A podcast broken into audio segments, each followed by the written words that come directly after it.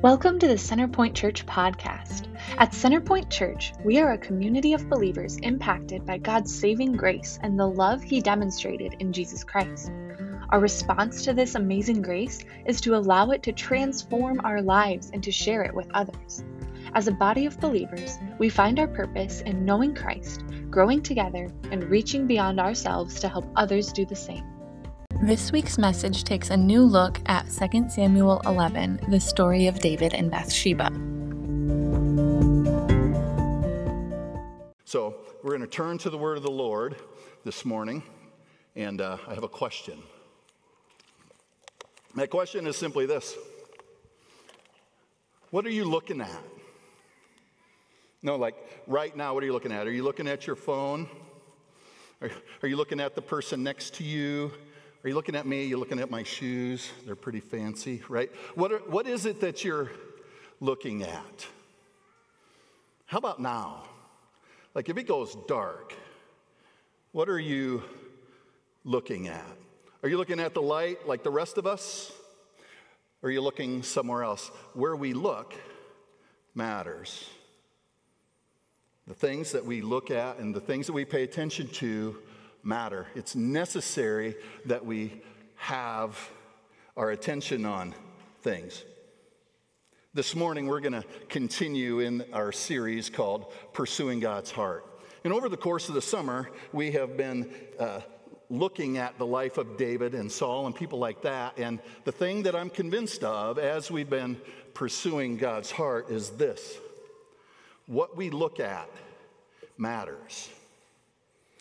Last week, uh, my friend uh, Sam Ashmore, who's the, uh, a member of Centerpoint Church and the Dort University campus pastor, was on this stage. And, and Sam helped us see that David's rise to power was all God's doing. Sam showed us that God replaced David's plan with God's promise. And throughout our series, we've used several words, words like integrity, anointing, security, and intimacy to, to describe God's relationship, not just with Saul and David, but also with Saul and David's relationship to one another. We've also used words like intimacy, grief, and promise as a means of pursuing God's heart ourselves. See, I believe that words matter, and, and this morning I have four words for you, not three, but four words for you that I think that matters. And, and my hope is that you will look and listen for these words in our text today. The words are these: attention, apathy, alignment, and avoidance. What we look at and, and who we look to matters, because everything else deviates from there. It, everything is, hinges on where it is that we focus our attention. If, if our attention isn't on the things that they should be, or if our attention isn't where it should be, apathy quickly follows. If we lose attention to the things that matter, our alignment suffers. And if we lose attention to our beliefs and our values, we avoid the truth, and everything starts to fall apart. We avoid the truth, things get messy, and, and they spiral out of control, and, and then we have a mess to deal with. And if we're honest, we don't want to deal with the mess, kind of like our text today. I mean, on one hand, I feel like I need to apologize. If you're visiting for the first time, or, or, if, or if you're in fall camp and, and you're an athlete, the last thing you might want to hear of is the story of David and Bathsheba, but that's what you walked into today. Welcome. I'm glad you're here. I mean, you're jumping in on the, the tail end of a series, so that seems somehow unfair, but you also get David and Bathsheba, and I don't know what your church background is, but the reality is this: you've likely heard of David and Bathsheba. Am I right? So, so that's the one hand. I'm sorry about this. But on the other hand, this is also true. I believe that there's something that God has for us today in this text. I mean, there's, there's something that we need to direct our attention to. So sorry, not sorry. The, the, the God who is nearer to us than we are to ourselves. As Saint Augustine once said, the God who is nearer to us than we are to ourselves is also worthy of our attention. So I'm going to invite you to open your Bibles or your preferred electronic device to Second Samuel chapter eleven. If you don't want to do that, the words will be shown on the screen. And as we dive into the text, I invite you to pray with me, so let's do that. Will you pray? Father, would your word be our rule? Holy Spirit, would you teach us, and may the glory of Jesus be our single concern. Amen. So friends, I invite you to hear these words from the book that we love in Second Samuel chapter eleven, beginning at verse one. In the spring, at the time when kings go off to war, David sent Joab out with the king's men and the whole Israelite army. They destroyed the Ammonites and besieged Rabbah, but David remained in Jerusalem. I want to push pause as my cap falls to the floor. I want to hang on here for just a minute or two, because there's more that we're going to say, and a, and a lot more is going to happen in this text. But the rest of the chapter hinges on those five words. But David remained in Jerusalem. Since becoming king and, and receiving God's promise, David has defeated the Philistines, the Moabites, the Edomites, the Ammonites, and the Amalekites. He's been out wreaking havoc. This is what kings do. In the spring of the year, when it gets nice out, they lead their men into battle, and then they return home with their men and all of the spoils of war. They don't stay home and send off people to do their work for them. They get into action. This is the act of a coward and not a king. And it has me thinking this morning. You know, we don't read in the text that God had taken his spirit from David like he had done to Saul. So where's David's head here? Is David aware of all the ways in which God has been with him and delivered him? Has he been going through the motions? Or is he paying attention? It's attention, there's one of those words. To, to pay attention is to pay special care to someone or something. I wonder if David recalls who deserves the credit for all of these victories. I mean, he lived long enough to survive all of Saul's murderous attempts because of God's activity in his life. He, he was anointed to be king and is finally king because of God's activity in his life. And, and he wins all of the battles. He did all the things because the Lord was with him. And I wonder, has David been paying attention? Or rather, where is David's attention? Granted, human beings are interesting creatures, and the brain is a complex thing. You are interesting creatures, and your brains are complex things. And if that's true, then it seems like we should dive in a little bit and, and dig in and understand. Because while everything David's done to this point has been up and to the right, he makes a head-scratching decision. And I find that fascinating. In order to understand why people do the things they do, we need to dig in. Doctor Amishi Jha is a professor of psychology at the University of Miami, and she says this: in order to remember something, you have to have paid attention to it. You won't hold anything in your memory unless you were attending to it as it was occurring. Like my experience yesterday, my wife and I were driving through Sheldon, and I had this experience. I was thinking about this message, and, and then all of a sudden I said, boy, I didn't know that Fairway was open on Sundays. And she's like, well, we just were talking about your sermon. How did it go? Because it's Saturday. That's funny. And, and she helped me understand that. And, and then she made a similar mistake a little later, so I didn't feel quite so bad about my growing memory problems. We all have attention deficits on occasion, right? But, but was David so busy pummeling kingdoms and taking names that he wasn't paying attention at all? I wonder if he attended to the things of God at, at any place along his journey, or was he simply operating on autopilot, simply performing tasks? The scriptures don't tell us why David remained home and sent his men out to battle. So we're left to make our own meaning. And so some theologians have, have said this. Uh, some believe that David may have stayed back because uh, the, they were going to be staging a siege. It was going to be this long, drawn-out war, and it would take place over an extended period of time, and he couldn't afford to be gone that long. This is one theory. It, it's one theory that's worth entertaining. Another theory is this, that David may have regarded the army's mission is not significant enough or difficult enough or high priority enough to require his presence. I mean, both are worth entertaining, I suppose.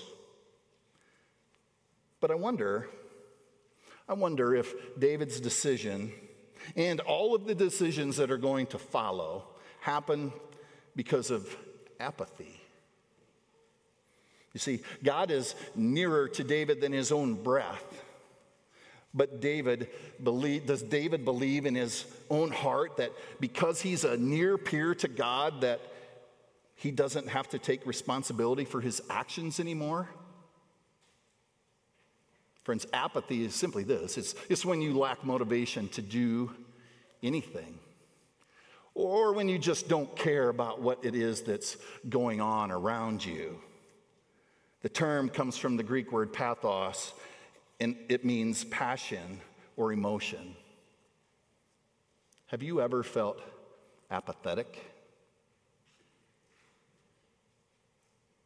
When we are apathetic, things that used to keep our attention don't anymore.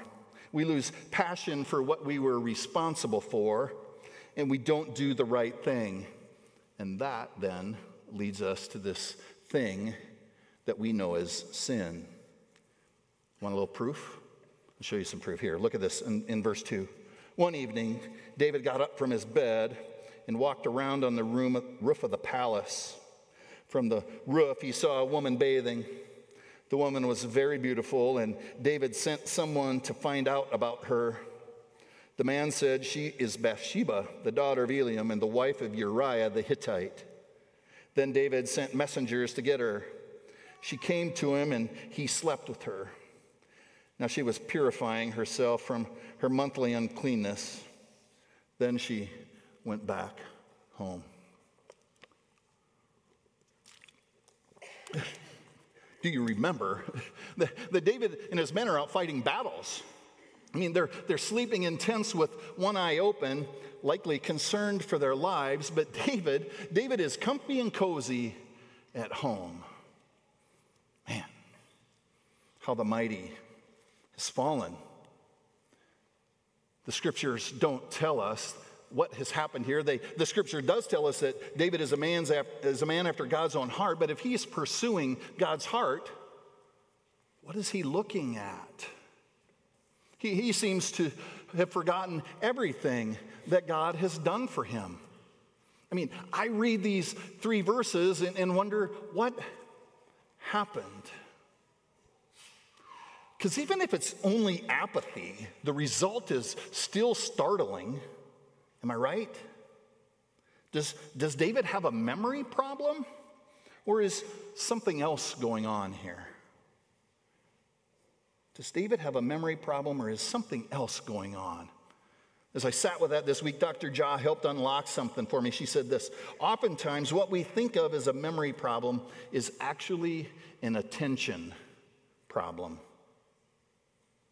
When we focus on a particular thing, we get neurally crystal clear information and high integrity information regarding the thing we are paying attention to. And, and what we see and understand about the thing we are focusing on is of greater and higher quality. Let me explain. Like when you look at this flashlight in a darkened room, something happens. Our attention goes off of where it was. And, and then if we're in a darkened room, and, and, the, and I'm shining my light here, and then all of a sudden we hear something over there, my flashlight's going to snap this way, and then it snaps over here when the sound is over here. And, and we are back and forth, and our attention is all over the place. We don't even know if it's Saturday or Sunday. What we look at matters. What we pay attention to matters. Because if we aren't paying to the right attention to the right things, if we aren't paying attention to the things of God, apathy takes over, and we make dreadful decision after dreadful decision over and over and over again. One sin leads to another and to another and to another. Don't miss this. I don't want you to miss this. Verse five. The woman conceived and sent word to David, saying, I am pregnant. So David sent this word to Joab, send me Uriah the Hittite. And Joab sent him to David. When Uriah came to him, David asked him how Joab was, how the soldiers were, and how the war was going. Then David said to Uriah, go down to your house and wash your feet. So Uriah left the palace, and a gift from the king was sent after him. David receives this news, and he doesn't even bat an eye. He, he simply throws his integrity out the window. He seemingly doesn't care. Re, do you remember, friends, if you've been here, and if you haven't, go back and read First Samuel. But do you remember the times when, when Saul had been delivered into David's hands, and, and how David declared that he would not lay a hand on the head of the Lord's anointed? You see, David, the focus for David has seemingly disappeared. And David plays it off like he wants some kind of a report from the war. And he asks Uriah this series of questions. And, and the text doesn't tell us what Uriah thinks of David's line of questioning. But when David tells Uriah, go down to your house and wash your feet, which is Old Testament for go ahead and go home and have sex with your wife, we get a window into Uriah's soul. While David wants to put the blame for Bathsheba's pregnancy and his sin on Uriah, Uriah is true to his convictions. And we see a contradiction in alignment between these two. Alignment is simply this: when we consistently live our lives based on our beliefs and values. When we are in alignment, we consistently live there. We live our lives based on our beliefs and our values. And as you've been listening, and as you continue to listen, I wonder who is living based on their beliefs and values and who is not. Listen a little more to to what's happening here. Verse nine, but Uriah slept at the entrance to the palace with all his master's servants and did not go down to his house. David was told Uriah didn't go home. So he asked Uriah, haven't you just come from a military campaign? Why didn't you go home? Uriah said to David, the ark and Israel and Judah are staying in tents, and my commander Joab and my Lord's men are camped in the open country. How could I go to my house and eat and drink and make love to my wife? As surely as you live, I won't do such a thing. Boom, roasted, right? I mean, Uriah is clear about his beliefs, and he makes decisions in alignment with who he is. And our boy David, not so much. He keeps on sinning. Listen, verse twelve. Then David said to him, stay here one more day, and tomorrow I'll send you back. So Uriah remained in Jerusalem that day and the next. At David's invitation, he ate and drank and with him, and, and David made him drunk. But in the evening, Uriah went out to sleep on his mat among his master's servants. He didn't go home. And do you, do you feel it like I feel it? There, there's a little bit, at, at first you don't succeed, try, try again going on here with David. Are these David's beliefs and values? David seems to be a long way from the man of integrity who wouldn't kill Saul. Maybe David never attended what God had done for him. Maybe he's forgotten. I don't know. But, but he loses attention to the things of God. And David seems to have become apathetic and out of alignment, which is a great divergence from how we've seen him act all the times previously. For the first time, really, we see David out of character. He's fledgling and spiraling in a pattern of avoidance.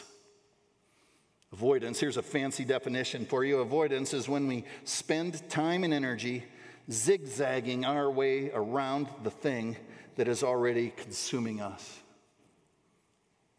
David has sinned and he knows it. He, he keeps on sinning because he doesn't want to be found out. Has this ever happened to you?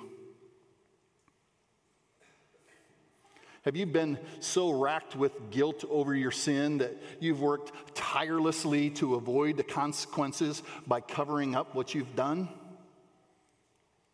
Yeah? Me too. Because sin does some crazy stuff to us, which we often couch in fear. But, it, but in the book, The Dance of Fear, Harriet Lerner writes this. It's not fear that stops you from doing the brave and true thing in your daily life. Rather, the problem is avoidance. You want to feel comfortable, so you avoid doing or saying the thing that will evoke fear and other difficult emotions. Avoidance will make you feel less vulnerable in the short run, but it will never make you feel less afraid. I said, avoidance will make you feel less vulnerable in the short run, but it will never make you feel less afraid. Look for the way that you see avoidance in the rest of the verses that follow.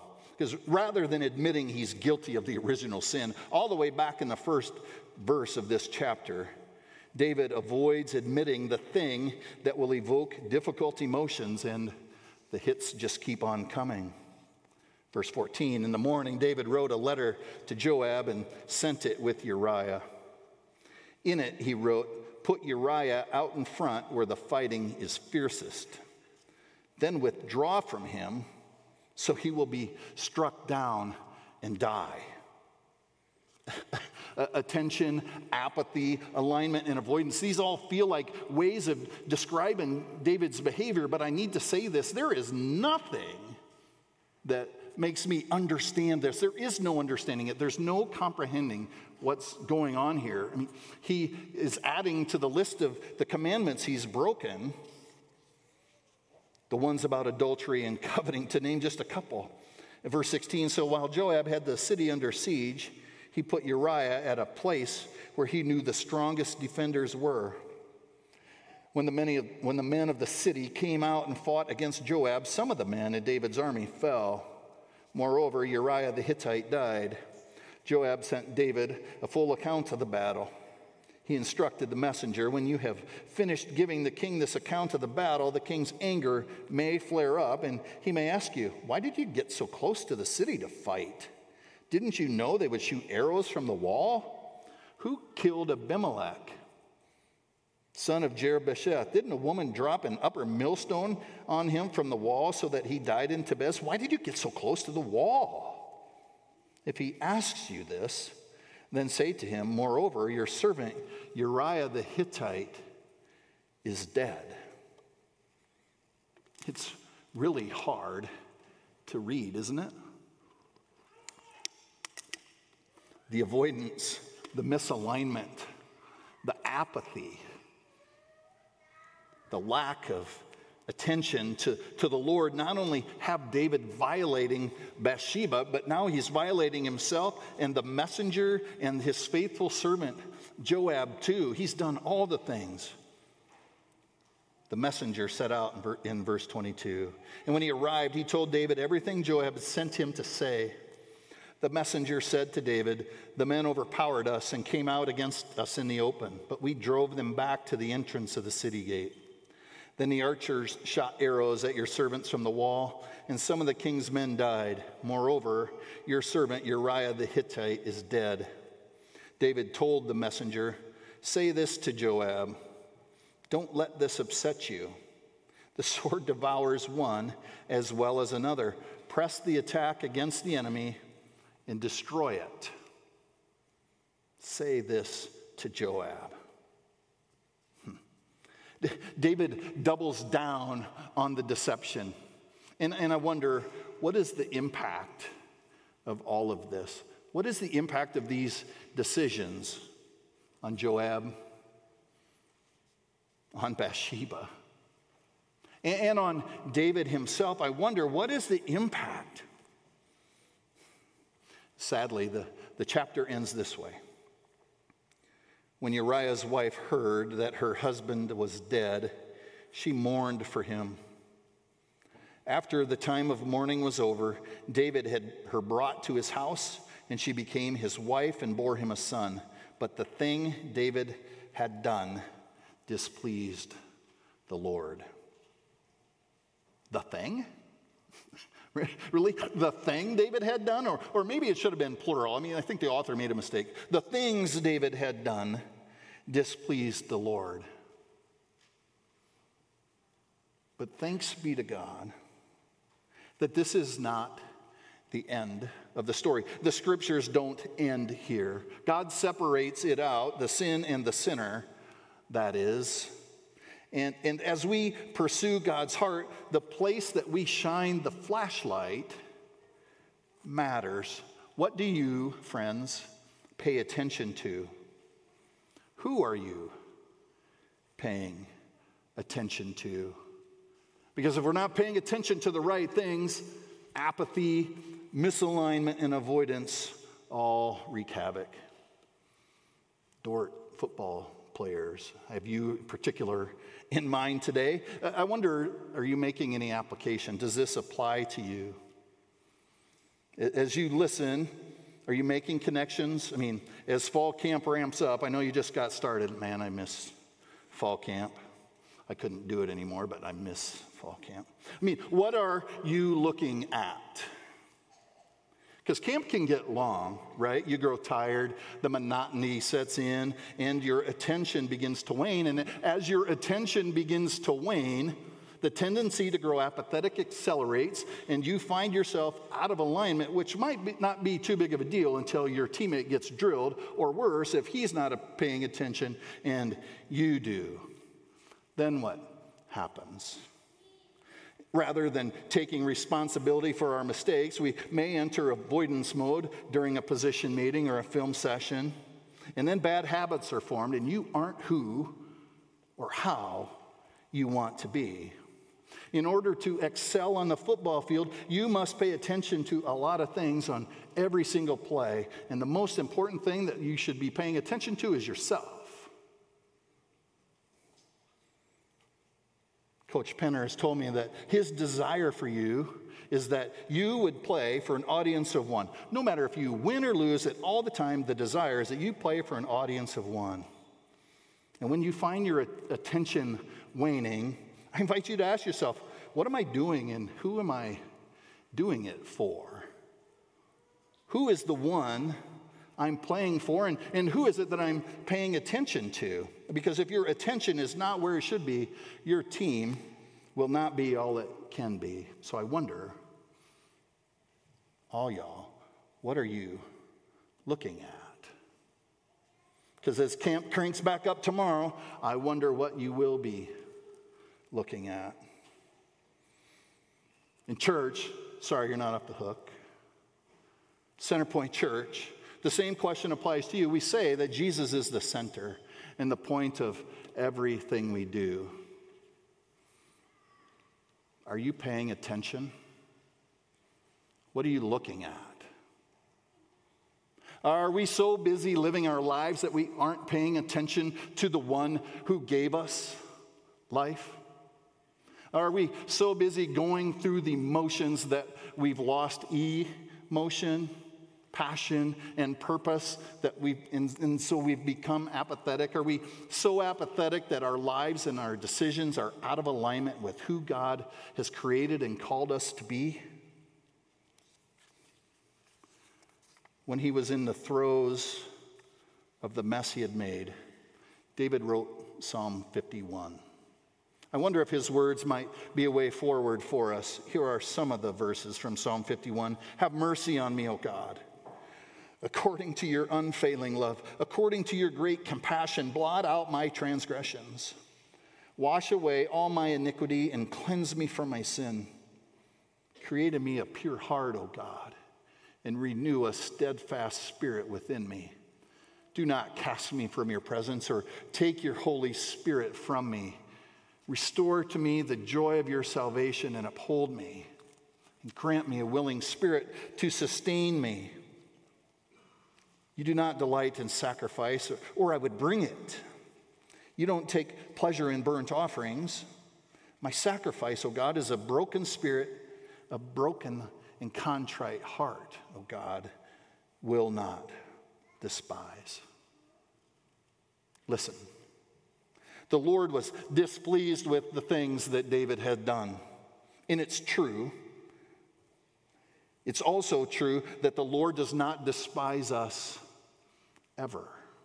The Lord does not despise that which he has created, particularly when we have a broken and contrite heart over our sin. The Lord is gracious and compassionate, slow to anger and abounding in steadfast love, friends. The, the Lord is gracious and compassionate enough to have sent our Savior into the world. Jesus Christ has come into the world, and it was Jesus who met a woman at a well. Jesus knew who the woman was, and Jesus knew what she had done. He knew she didn't have a husband, and in fact that she had had many husbands. And Jesus knew what the teachers of the law had done, the people who were there to stone her. And Jesus was really honest with them, and he named it. Let he who is without sin cast the first stone. And they all dropped their stones and they walked away. Then Jesus restored the woman, saying, go and sin no more. Y'all, y'all, the call of the gospel of Jesus Christ is to enable you to be free of your sin. Now, these particular sins, the ones that we're talking about as it relates to David, they may not be your sin issue, but you have a sin issue. What is it? And what or who are you going to to deal with your sin issue? Are, are you turning to the things of the world, or do you turn your attention to the one who is nearer to you than your own breath? If you want to be free of your sin, I suggest these three things: focus, notice, and redirect. Just as David's problems were created by a lack of attention to what he was supposed to be doing, our lives can be thrown off course by our own lack of attention. So fix your eyes on Jesus, the author and perfecter of our faith. Fixing your eyes on Jesus won't make you perfect. I'm sorry about that. But it will enable you to become more aware of his presence, so you can notice some things. And as you notice what is happening, as you pay attention to Jesus, let the Holy Spirit make you aware of your apathy or your lack of alignment or your avoidance, your tendencies to do these things that make messes in your lives. And as you focus, ask the Spirit to reveal those things. Ask the Spirit to reveal to you where sin has taken over. And if you're doing that right now, as you notice, right now, what is coming to the surface for you? Anger, bitterness, covetousness, gossip, lust, selfishness, whatever it is that, that bubbles up for you, redirect it to Jesus. Give your sins to Jesus, the one who paid for your sins on the cross and ascended to the right hand of God the Father, so that you can stand justified before Those things in the past, those David-like sins, redirect them to Jesus. Your, your guilt and your shame, redirect them to Jesus. Your, your belief that God cannot forgive you, redirect it to Jesus, who said, "Come to me, all you who are weary and burdened, and I will give you rest. Take my yoke upon you and learn from me, for I am gentle and humble in heart, and you will find rest for your souls, for my yoke is easy and my burden is light." I don't care who you are or who you think you are. I don't care where you've been or what you've done. And here's the truth of the gospel. Neither does Jesus, but he does care what you look at. Focus, notice, and redirect. I think it'll help you pursue God's heart and enable you to look to the one who matters. Let's pray. Father, Son, and Holy Spirit, would you enable us to pay close attention to you, that we wouldn't become apathetic, out of alignment, and become uh, enraptured in our tendencies to avoid. Holy Spirit, would you enable us to focus, notice, and redirect all the things to you.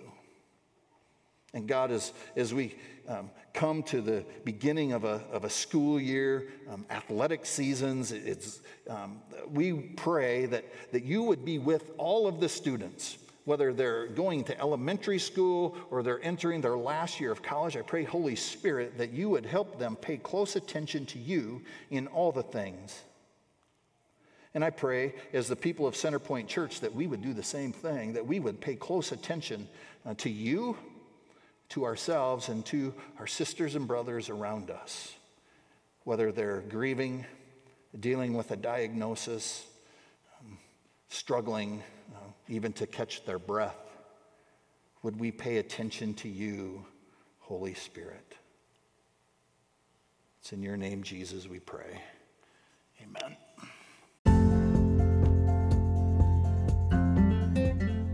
Thanks for listening to the Centerpoint Church podcast. Be sure to keep up with us on social media at facebook.com slash wearecenterpoint or on Instagram at wearecenterpoint. We hope to see you soon in person for worship this Sunday at nine thirty.